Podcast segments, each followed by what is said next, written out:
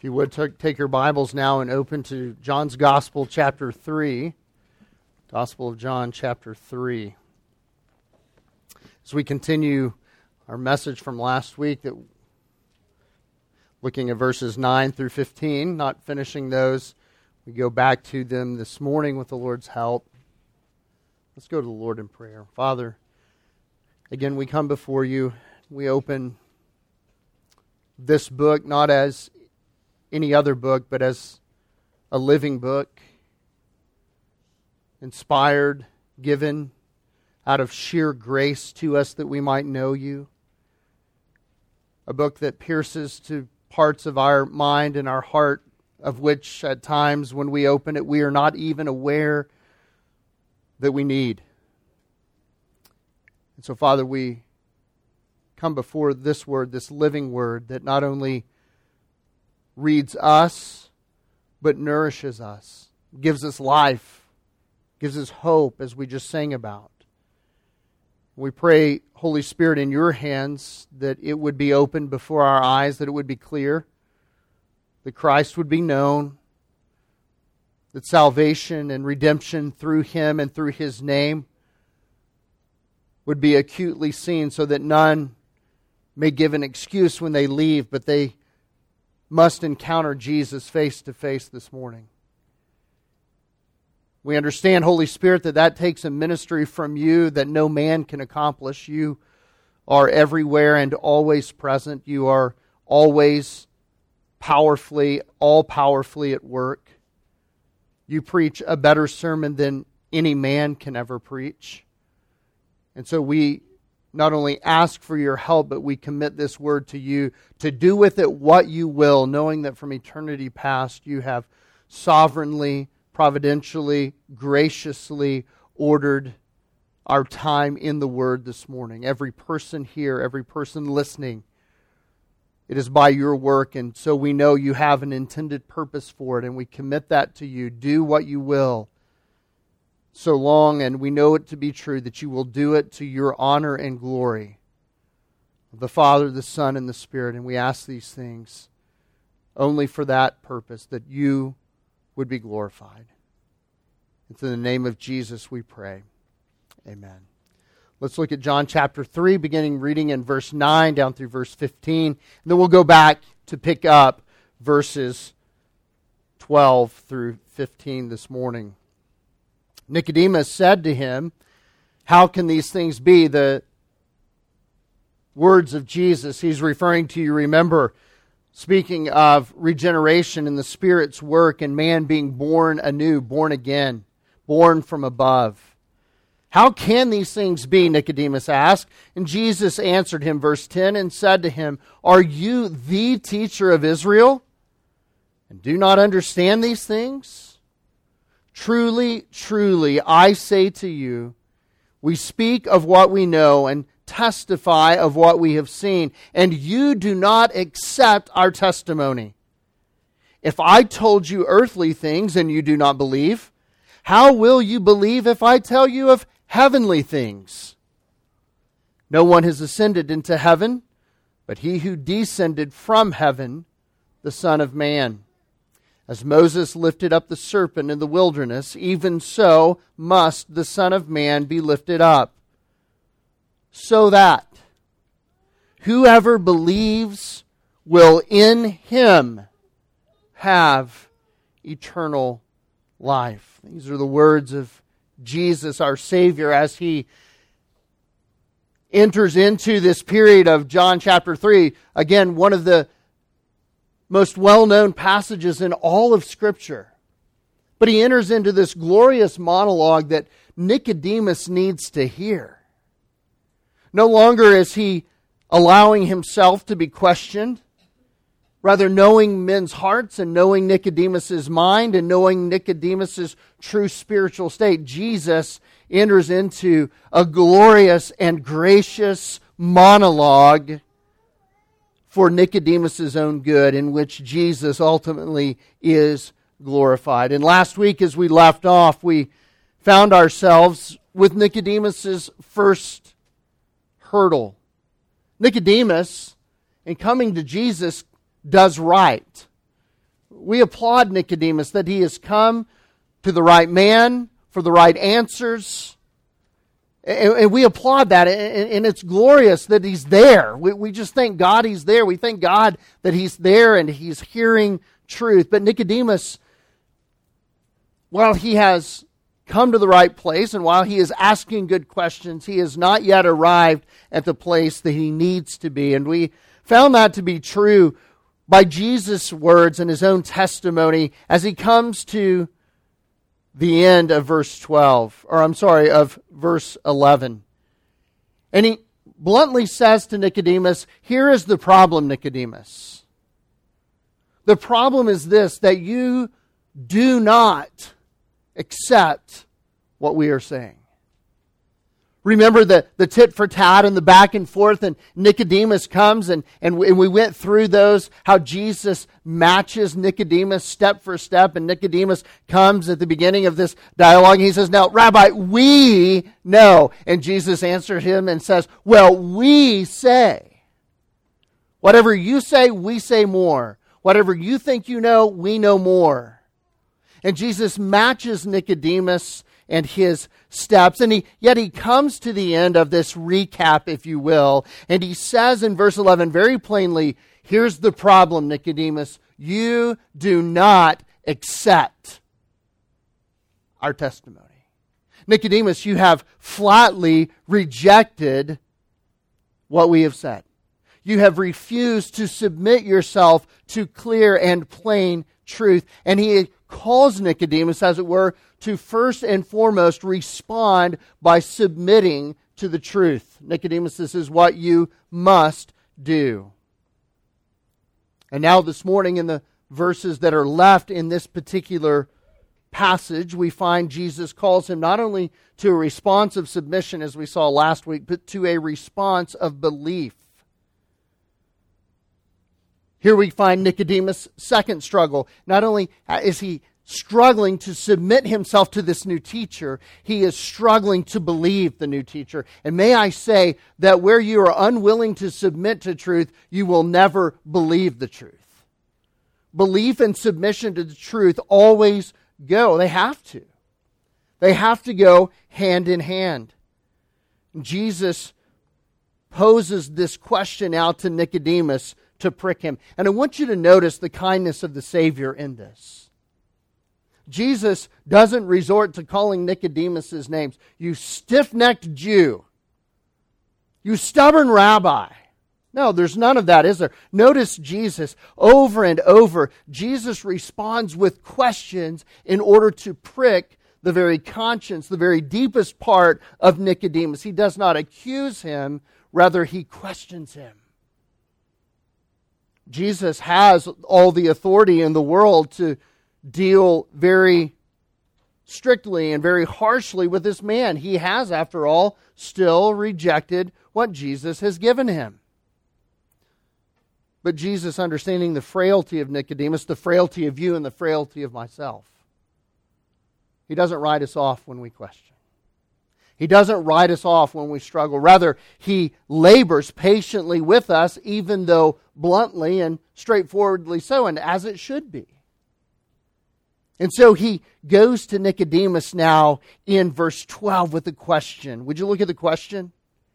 He says to Nicodemus, Nicodemus, Nicodemus, Nicodemus, if I told you earthly things and you do not believe, you see, he switched from you don't accept to you don't believe.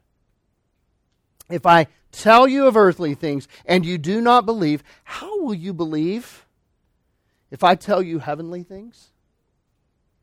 Nicodemus, you, you haven't made it past the most rudimentary part of this. How do you expect to be able to go on? And again, has Nicodemus asked more questions? No, but Jesus knows his mind. Jesus knows his heart. Jesus knows what he's searching for. He wants the deeper questions of life and eternity answered for him. He wants the questions of the kingdom laid out clearly before him. And Jesus says, I'm not able to go there, Nicodemus. I have to labor with you a little further. So I want to question you. I want to provoke your thoughts by probing your heart. I want to provoke your thoughts by probing the responses that you've already given. What were those? Where did they come from? What were they like? Why did they come about? And so, Jesus here, even though the language is very blunt, it's very to the point, even though Nicodemus has been rejecting what he has heard to this point, he has not been believing it. Jesus continues to labor in grace and in mercy to Nicodemus. How can you, Nicodemus, receive the weightier matters of the kingdom? And by the way, Nicodemus is a very devout and sincere Jewish man. He is, after all, you remember, the teacher of all of Israel. And Jesus dealing with a very high powered man, a very high powered personality, still comes to question him. As a representative of all sincere Jews who wanted to know when is the kingdom coming? What is it going to be like? Where how will we know Messiah is here? Jesus deals with Nicodemus. He knows those are the types of questions Nicodemus wants answered. and so he continues dealing with him. Even with the earthly illustrations that Jesus so easily or, or, or, gives Nicodemus so that they can so easily be comprehended, Nicodemus still misses it. You want to know how dull we are? That's how dull we are. As human beings, all of us. Jesus puts it on the lowest shelf he can think of. The birth of a baby, the blowing of the wind, I mean, things that everyone is familiar with. We understand how they work and how they don't work. We understand our limitation in knowing about these things. And, and, Jesus lays it out again. If, if Jesus is doing that and not condemning Nicodemus, we, we have to conclude Jesus wants him to get it right because he is a gracious and compassionate Savior. He's not some, you know, seminary professor that's waxing eloquent and trying to impress his new first year students with how much he knows. No, he, he's speaking in terms that Nicodemus can understand. He wants him to get it. He puts it on the, the bottom shelves, and yet, even then, Nicodemus misses it. That's the dullness of sin over our minds. That's the, the, the absolute inability of man in our own strength to come to Christ, to grasp Christ, to grasp the gospel apart from God's sovereign, gracious help by His Spirit, creating life and faith in order that we might believe. So the question is very natural. It's, it follows very easily. Nicodemus, if I put it on the bottom shelf for you, if I spoke to you of, of earthly things which everyone sees and everyone has some familiarity with, how in the world Will I speak to you of heavenly things for which there is no earthly comparison? And you get it. How will that happen? And the bottom line is this He won't, and He can't. Jesus is presenting an impossible situation in Himself, in His methodology by which Nicodemus is trying to grasp eternal truth, saving truth, by his own grid, by his own background, by his own intelligence, he will never come to the faith that Jesus is commanding him to come to. There's no hope for him in belief since he has rejected rudimentary things. Faith cannot skip the rudimentary and go to the eternal and the heavenly and the weightier matters if it does not accept the rudimentary things that Jesus gives. And unless you think that might be a bit harsh in our assessment of Nicodemus, it is Jesus who says very flatly in verse 11, he does not accept. He's been presented with an opportunity to accept, and he doesn't. And you know, believer, there's a warning for us here. Professing believer. Lest we too find ourselves religious like Nicodemus. even asking good questions like Nicodemus, even coming to the right source like Nicodemus, and yet not grasping what God has clearly revealed in any place and in any form. 1 Corinthians chapter 3 verse 1 the apostle Paul writes this, and I brethren could not speak to you as spiritual men, but as to men of flesh, as to infants in Christ. I gave you milk to drink, not solid food, for you were not yet able to receive it. Indeed, even now, how are you able to receive it? You're not able. Hebrews chapter 6, verse 1. Therefore, leaving the elementary teaching about the Christ, let us press on in maturity and to the point of ultimate maturity not laying again a foundation of repentance from dead works and of faith toward God, of instruction about washings and laying on of hands, and the resurrection of the dead and eternal judgment. Let's move on past that, the writer of Hebrews says. Let's go on. Don't get stuck in the rudimentary things, Nicodemus. Jesus lays out the kindergarten. We're, we're going back to school now, all of you teachers and those of you working with your kids at home, you, you get this, right? We, we lay out the curriculum. We spell it out. Here is what needs to be accomplished. J- Jesus, as it were, lays out kindergarten for Nicodemus, and Nicodemus rejects it and says, No, I believe I'll just move on to first grade. Jesus says, You can't do that. You, you can't do that. The boys and I were, were watching um, a very sanctified thing on YouTube last night. To prepare our hearts for the Lord's Day and for worship this morning, we were watching Reformed Funny Moments, in which they were interviewing Al Mohler and his love of reading, and he's telling all these humorous stories on himself. And he says, I can remember going to first grade and being extremely irritated that I came home the first day not reading at the level I thought I should be reading at. We may or may not have one in our house right now like that. I just want to be advanced. Let's skip the rudimentary music lessons, okay? Let's skip the rudimentary phonics lessons and let's just go straight to the good stuff. That's Nicodemus, and Jesus says you can't do that brothers and sisters professing Christ this morning, we want to move on to spiritual maturity. We want to do great things for God. We want to be great things in God's sight. And yet, if we neglect the basic teaching, we'll never get there. We've got to go back to the beginning over and over and over again. You know, it may be the case that some of you are here this morning and you're not believing at all. You're not even professing to believe. And in your heart, there is a struggle. And I would ask you, why are you struggling with Jesus? What is it? What is it at the rudimentary level that may be holding you back? What obstacle, like Nicodemus, needs to be examined in your own heart, in your own life? What, what follows might seem somewhat illogical to us. Look back at the text, would you? Jesus asked the, the question in verse 12. It's a diagnostic question. The best Bible students, by the way, are always curious students. The best doctors are curious doctors.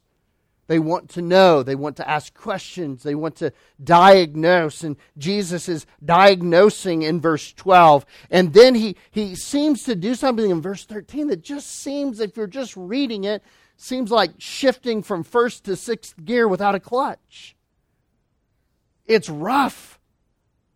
And he jumps straight in and he says, No one has ascended into heaven but he who descended from heaven, the Son of Man.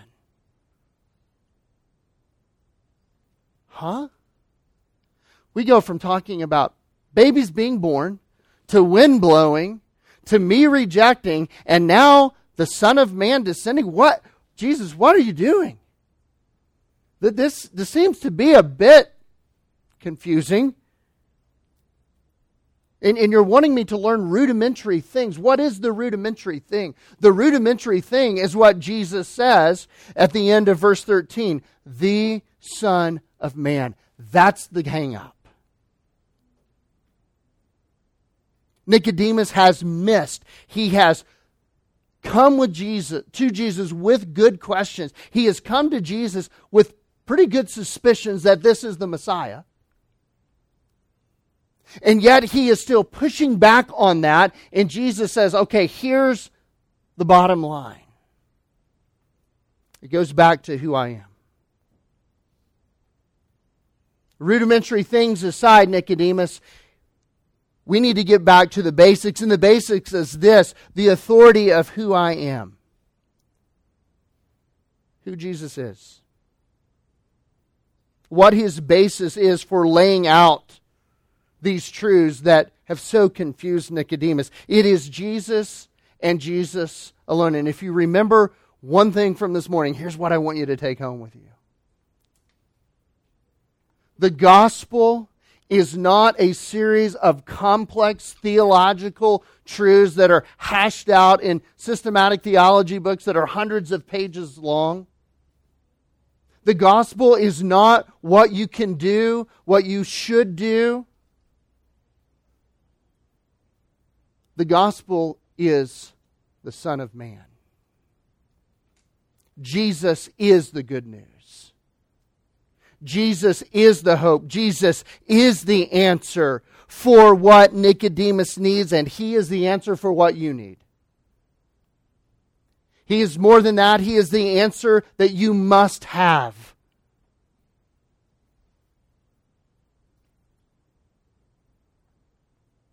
Several of you, if not all of you, are probably familiar with the sermon excerpt that has floated around the internet for some time now, taken from a sermon preached by Alistair Begg. And in this sermon, he gives a scenario in which the thief on the cross makes it to heaven. And what it must have been like as he entered the gates of heaven. And he imagines the angel saying, Oh, why in the world are you here? What, what can you please give us your recitation of the doctrine of justification? What is that? And, and, and questions them on, on, on this thief on, in various ways and from various angles. And, and, and, and the angels are perplexed and they're saying, wait a minute. It was just moments ago you were cursing him. And he says, This man simply replies, and he says, The man in the middle said I could come. And I believe that.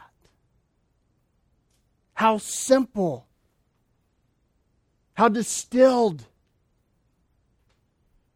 how childlike that kind of faith and what Jesus is trying to get Nicodemus to realize is that it is not everything that Nicodemus has complicated it with. He is now going below the bottom shelf. He is putting it on the floor for Nicodemus. And he is saying, Nicodemus, it's me. Nicodemus, it's who I am. It is by my authority it is by my life. It is by what I have accomplished and will accomplish for you. It's that simple, Nicodemus.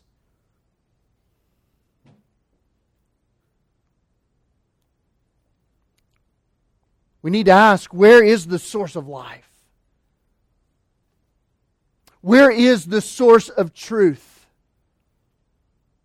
Where is the, the source of knowledge? Now, listen, I, I love theology. I love to read theology. I love to think about theology. I love our confession of faith. I love the historic creeds.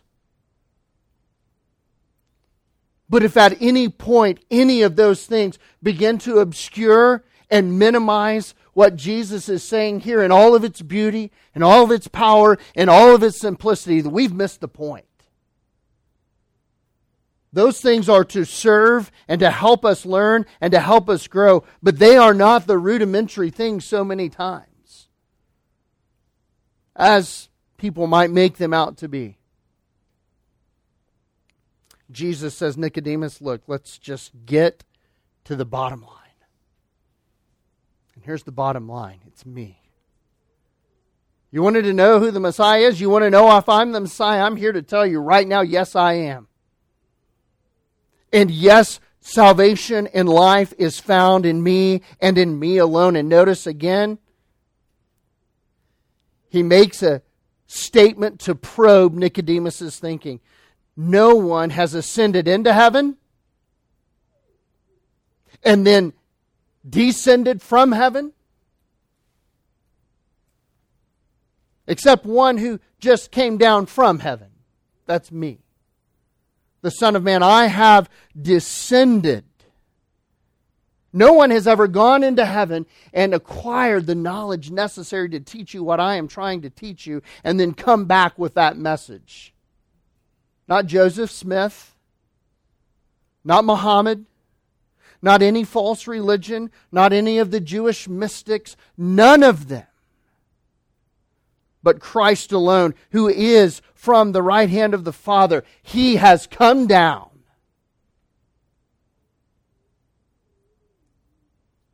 And why has he come down? That Nicodemus and you and I might be raised up. He came down that we might be raised up. And in his coming down, he came with all of the requisite knowledge and authority of God Himself.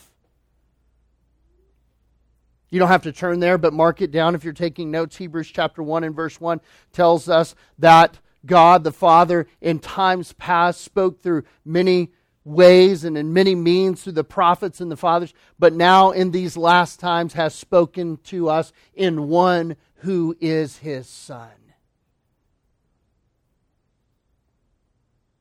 The God Nicodemus yearned to know, hungered and thirsted to know, was literally standing in front of him speaking to him. And Jesus says, This is the essence, Nicodemus.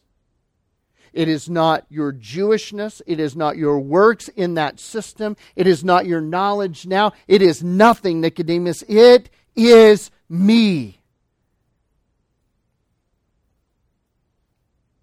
Now,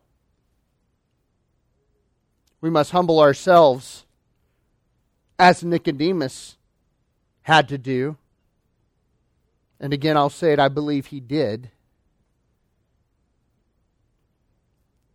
And say that even coming to an understanding that it is all about Christ, that Christ is central, that his authority is sufficient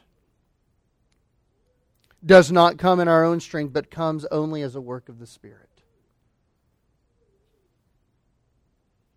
Man cannot be convinced by any other means than the internal working of the Holy Spirit through the Word of God, pointing us to Jesus. That is how it must be. And that's why I would say to all of you, just in a way of practical application Evangelism has to start in prayer, beseeching the Spirit of God to move as we speak. Because without the Spirit's movement, without the Spirit's regenerating power, as Jesus is already enumerated to Nicodemus, without that, there is no hope. It still must be that the Spirit quickens and the Spirit makes alive and the Spirit gives faith to believe. And point us to the reality that is staring Nicodemus in the face and it's staring us in the face this morning that it is Jesus and Jesus alone. Jesus says, I have descended as a sign of my ability as God. I am omnipotent. I am omnipresent. I am unfailing. I am unchanging. I am all that you need. I am able because I've come down from heaven and I possess all of the authority having come down from heaven. In fact, look back to Matthew chapter 28. You all know this passage. But we go so quickly to the end of Jesus' discussion with his disciples that we often miss what comes before it. In Matthew chapter 28 and verse 18, Jesus preparing his disciples for mission in life and what they are called to do. But before that, Jesus says this All authority has been given to me in heaven and on earth. How's Nicodemus going to be convinced? To what must Nicodemus bow? To what and on what must we depend, brothers and sisters? It is the ability and authority of the Christ, the Son of Man, the Son of God, speaking now to us in His Word. The one who came down that He might be raised up, and in being raised up, raise us up with Him.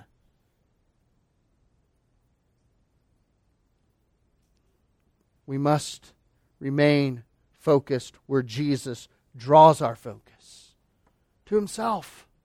Now, when we go back to Matthew chapter 28, Jesus says, All authority is given to me in heaven and in earth. Therefore, as you are going, make disciples.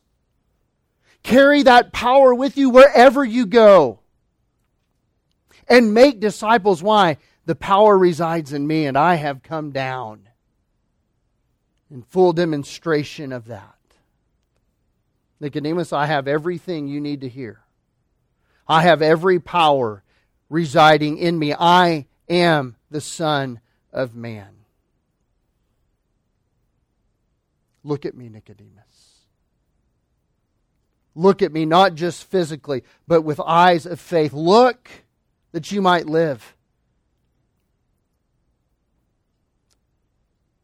If we had to stop now for a moment halfway through and diagnose again Nicodemus's issues, Nicodemus's problems.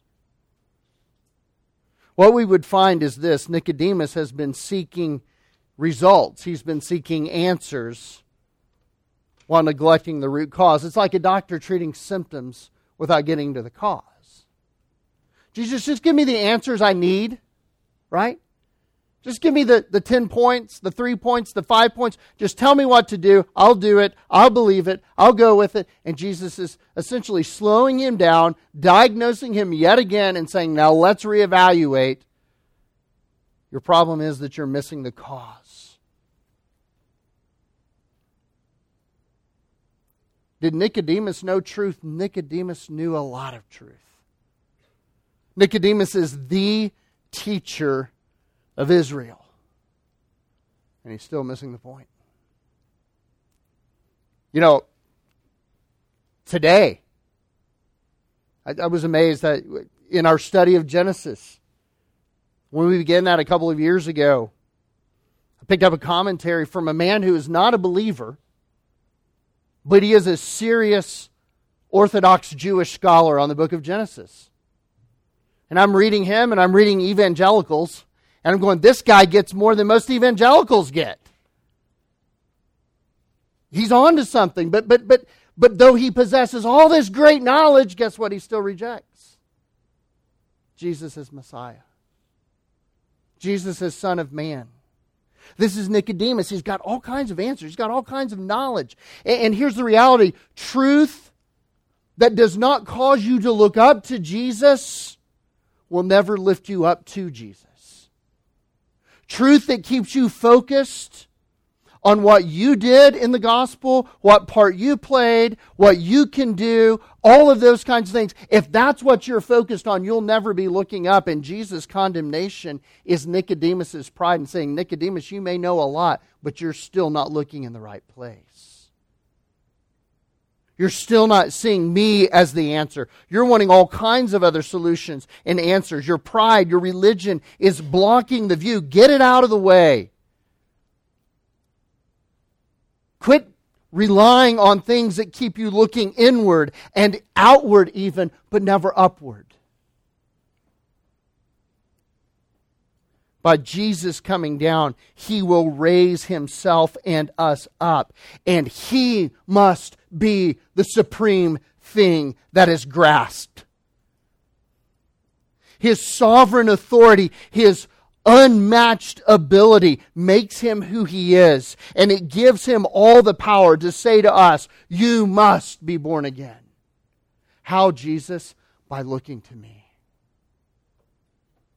By looking to me. We marvel at people in Scripture, don't we, who got it? They got the point. I think one of the most moving accounts, and yet little talked about accounts in Scripture, is the centurion at the foot of the cross in Mark chapter 15. Jesus is hanging on the cross for his sins, for your sins, for my sins. He is hanging upon the cross, bearing the wrath of God.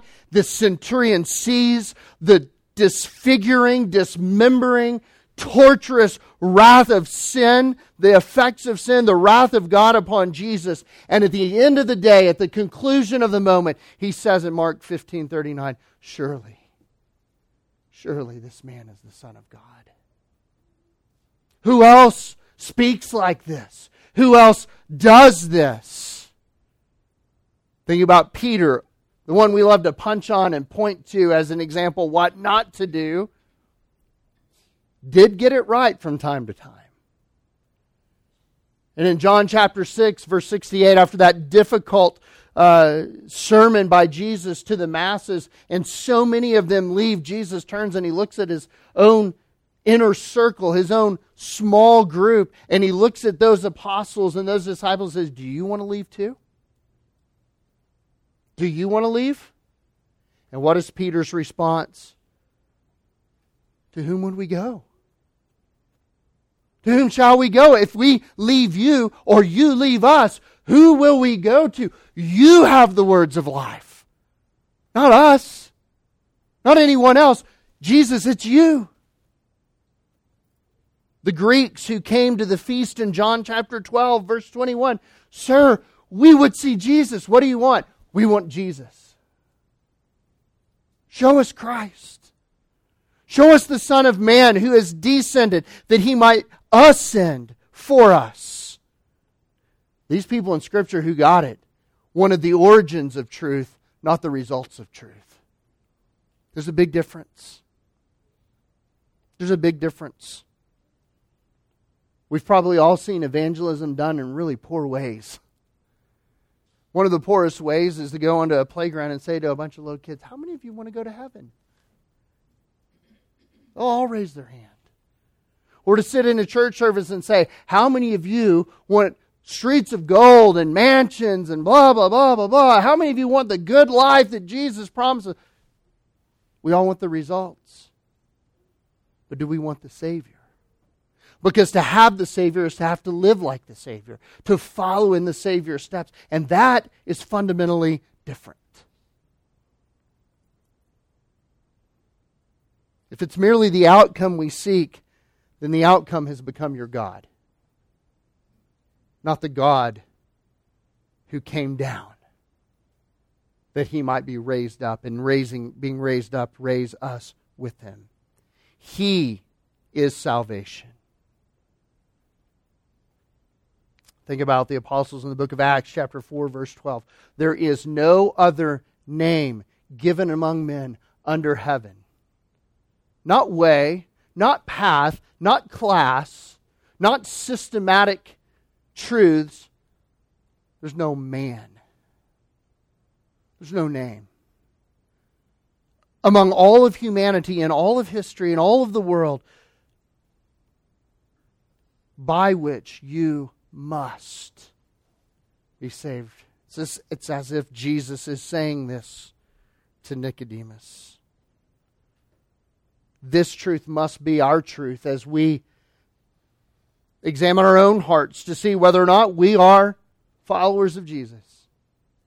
These truths must be in our thinking as we go out and call others to faith in Jesus. Listen, we don't evangelize. You should never evangelize because you feel sorry for people. You should evangelize people because you are men and women, boys and girls under authority. And the authority says this Go out and tell them who I am. Go out and tell them that I am the one in whom resides life and all authority. In me, all authority in heaven and on earth has been granted. Our emotions for people follow that, but they must never lead that. We must point them to Christ. Jesus, in that authority, has come to accomplish all of his saving purpose. Now, look at the illustration Jesus gives. I mentioned he's a gracious Savior. How do we know he's gracious? Because he has spoken. Carl F. H. Henry said that Scripture is God's gracious forfeiture of his own privacy so that his creatures might know him. He's a God who reveals so that we might know and we might believe. And in order to do that, he uses things people understand. He doesn't put it up here where nobody gets it. He puts it down here where everybody can get it where it's commonly understood. So notice what he does with Nicodemus. Again, let me ask you a question. Who is Nicodemus? He is a conscientious Jewish man. He is the teacher of Israel, which means he does one thing he knows his Old Testament. And so, what does Jesus do? He pulls out one of the greatest chapters in Israel's history so that Nicodemus can grab it. He says, As Moses lifted up the serpent, verse 14, in the wilderness, even so, just like that, Nicodemus, so must the Son of Man. That's me. Remember the last verse? So must I be lifted up. So that, as a result of me being lifted up, whoever believes will in him, in me, have eternal life. What is he referring to? In case you've forgotten, Numbers chapter 21, Israel is in a bad way again. We read this Then they set out from Mount Hor by the way of the Red Sea to go around the land of Edom, and the people became impatient because of the journey. Sounds familiar, doesn't it? The people spoke against God and Moses. Why have you brought us up out of Egypt to die in the wilderness? There is no food and no water, and we loathe this miserable food. Well, what's your point? Why did you do this to us, God? Well, The Lord sent fiery serpents, verse 6, among the people, and they bit the people, so that many of the people of Israel died. It's an invasion of poisonous vipers. And they're biting people, and they're poisoning people.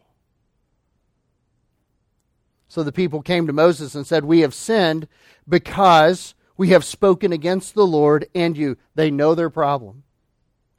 Intercede with the Lord, Moses, that he may remove the serpents from us. And Moses interceded for the people.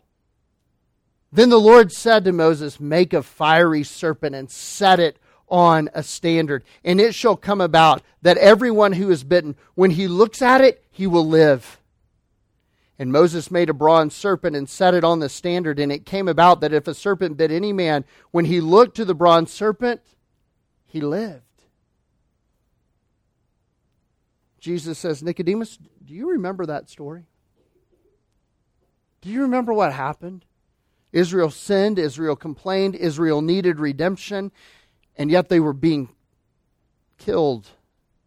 They're being poisoned by all of these snakes. And Moses raised up a bronze serpent. And all who looked to the serpent, looked to God's provision, were saved. Jesus is saying to Nicodemus, Nicodemus, that serpent was a foreshadowing of me. I came down to be lifted up. So that all who look to me, all who look at me, all who focus their hope and their belief on me, they'll be saved. Jesus is the only hope for you, Nicodemus. There's not an antidote for serpent venom in Old Testament Israel. There is not an antidote for sin outside of this the one who is raised up. I am the only Savior for the world, Nicodemus. There will never come another Savior into the world. I am it. But I'll never be under, I'll never be a Savior in the world's eyes by the world's understanding. And I won't be a Savior for you by your understanding. Nicodemus, you must submit to what I'm telling you. Jesus says, for all in the world, not, not, not Jews only, but anyone in the world can come to me. Anyone can look to me. I came into the world to save all kinds of people in the world.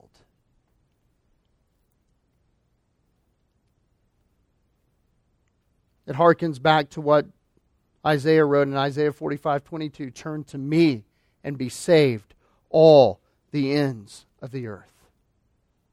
Jew or Greek, doesn't matter. Sophisticated or barbarian, doesn't matter. I am God and there is no other, Isaiah says. Hebrews 12, 1 and 2. Therefore, since we have so great a cloud of witnesses surrounding us, let us also lay aside every encumbrance and the sin which so easily entangles us. Do it, Nicodemus fixing our eyes on Jesus, verse 2. The author and the perfecter, the one who authors and accomplishes our faith. Look at him. Nicodemus is looking, but he's looking in the wrong areas. He's looking where his training had told him. He's looking where his religion told him, but he's not looking at Jesus. And Jesus says, it has to be through me. It has to be in me, Nicodemus. Everything else is futile. It requires the work of the Spirit to bring Nicodemus to that point. Jesus says to Nicodemus, when the Spirit prompts, when the Spirit moves, look. Look. If you and I are to be saved, there must be an authoritative answer to our sin. There must be a sovereign origination of our faith because sin is so deep. It is so great. It is so divisive, dividing us from the life that is in the Father. There must be an authoritative answer to sin. Where does that come from? One who descended so that he might ascend. Doesn't come from our works. Can I say it this way? It doesn't even come from the prayer you pray. Your prayer doesn't save you, Jesus saves you. You see, if we begin to focus on the tools, we'll eventually idolize those tools. And they'll become more important than the one who actually saves. And what happens when the tool gets rusty or dull? And we say to ourselves, what if I didn't have enough faith? What if I didn't say the right words? What if all those things are true? Well, if that's what you're relying on, then you have good reason to worry. But if what you're relying on is the sinless, authoritative Son of God who descended from heaven with all truth and was raised up upon a cross for us, if He is your salvation, nothing can dull or diminish that. Nothing. Look to me and be saved, all the ends of the earth, for I am God and there is no other. It's what God is calling Nicodemus to do God in flesh. Calling Nicodemus to do that. Let me just remind you of something. In 2 Kings chapter 18, we have the tragic ending of that bronze serpent that was raised up by Moses. Now, I bet most of you remember the story of the bronze serpent, right? I mean, who, who can forget something that crazy? That's wild. But I bet we don't often remember the ending of that story. You see, Israel kept that bronze serpent, and they took that bronze serpent and they, they, they, they, held on to it, and it became kind of a mystical, powerful thing that Israel eventually turned into its own idol, so much so that when righteous Hezekiah instituted his reign and began to go throughout all the land of Israel and to cleanse it from idols and to destroy false worship, 2 Kings chapter 18, verse 3 says he destroyed that serpent also. Why? The children of Israel had quit looking to God who provided the serpent and instead started looking at the serpent itself. And that's where we're in danger, brothers and sisters. Don't look at the serpent. Don't look at means. Don't look at how to's like Nicodemus is hoping to do. And can you blame him? The poor man. His whole life has been programmed in a how to guide. Steps one, two, three, four, and five. You keep those, you're good. And Nicodemus is saying, Jesus, just give me the guide. And Jesus says, There's not a guide. There's a glorified Son, a Savior. That's all you need. Don't, don't turn this into an idolatrous bronze snake, Nicodemus. Look at me, keep looking at me. Gordon Keddie writes this If we abstract our personal experiences from Christ, we will trust in them rather than Him. The real evidence of being born again is knowing Jesus Christ as your Savior and living for Him as your Lord.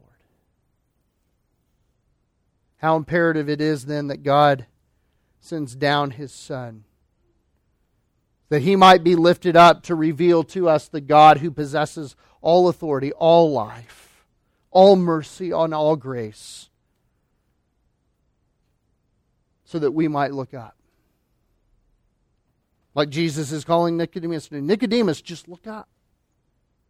Look to me. I am the answer. We sing it. See him there who made an end to all our sins. Because the sinless Savior died, my sinful soul is counted free. For God the just is satisfied to look in punishment upon him and yet pardon me. It's what Jesus wants Nicodemus to see. It's what he wants us to see. May God grant us eyes to see, hearts to believe. Let's pray. Our gracious God and Father, we love you.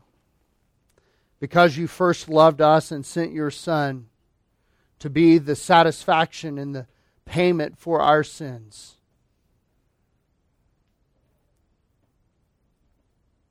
Father, I pray that by your unending, immutable mercies, that you would always keep us looking to Jesus, hoping in Jesus, believing Jesus. May we never fall away into wanting a how to list or even depending on the prayer and the words we said, or the level of meaning we placed behind words, or the amount of faith we had. May it be Jesus and Jesus alone. And Father, if there's one here this morning who has never found themselves looking to Jesus as the answer, the payment for their sins, having died in their place upon that cross, absorbing their punishment. May today be the day that you open their eyes, lift their heads, and cause them there to see the risen Son who lives, who came, who was offered on their behalf. Lord, would you do that for them? We, I cannot do that for them. They can't even do that for themselves. But would you open their eyes, cause them to see, grant them faith to believe, and a heart inflamed with love and gratitude that follows, having seen such a glorious Savior. Father, for those of us who have seen Jesus. By your grace, we have believed. May we never turn our eyes away and forget who it is and what it is that truly saves us. We love you, Lord. Minister to us now as you know best how to and as only you can. We pray these things all in the name of Jesus, our strong, kind, sovereign, and unchanging Savior.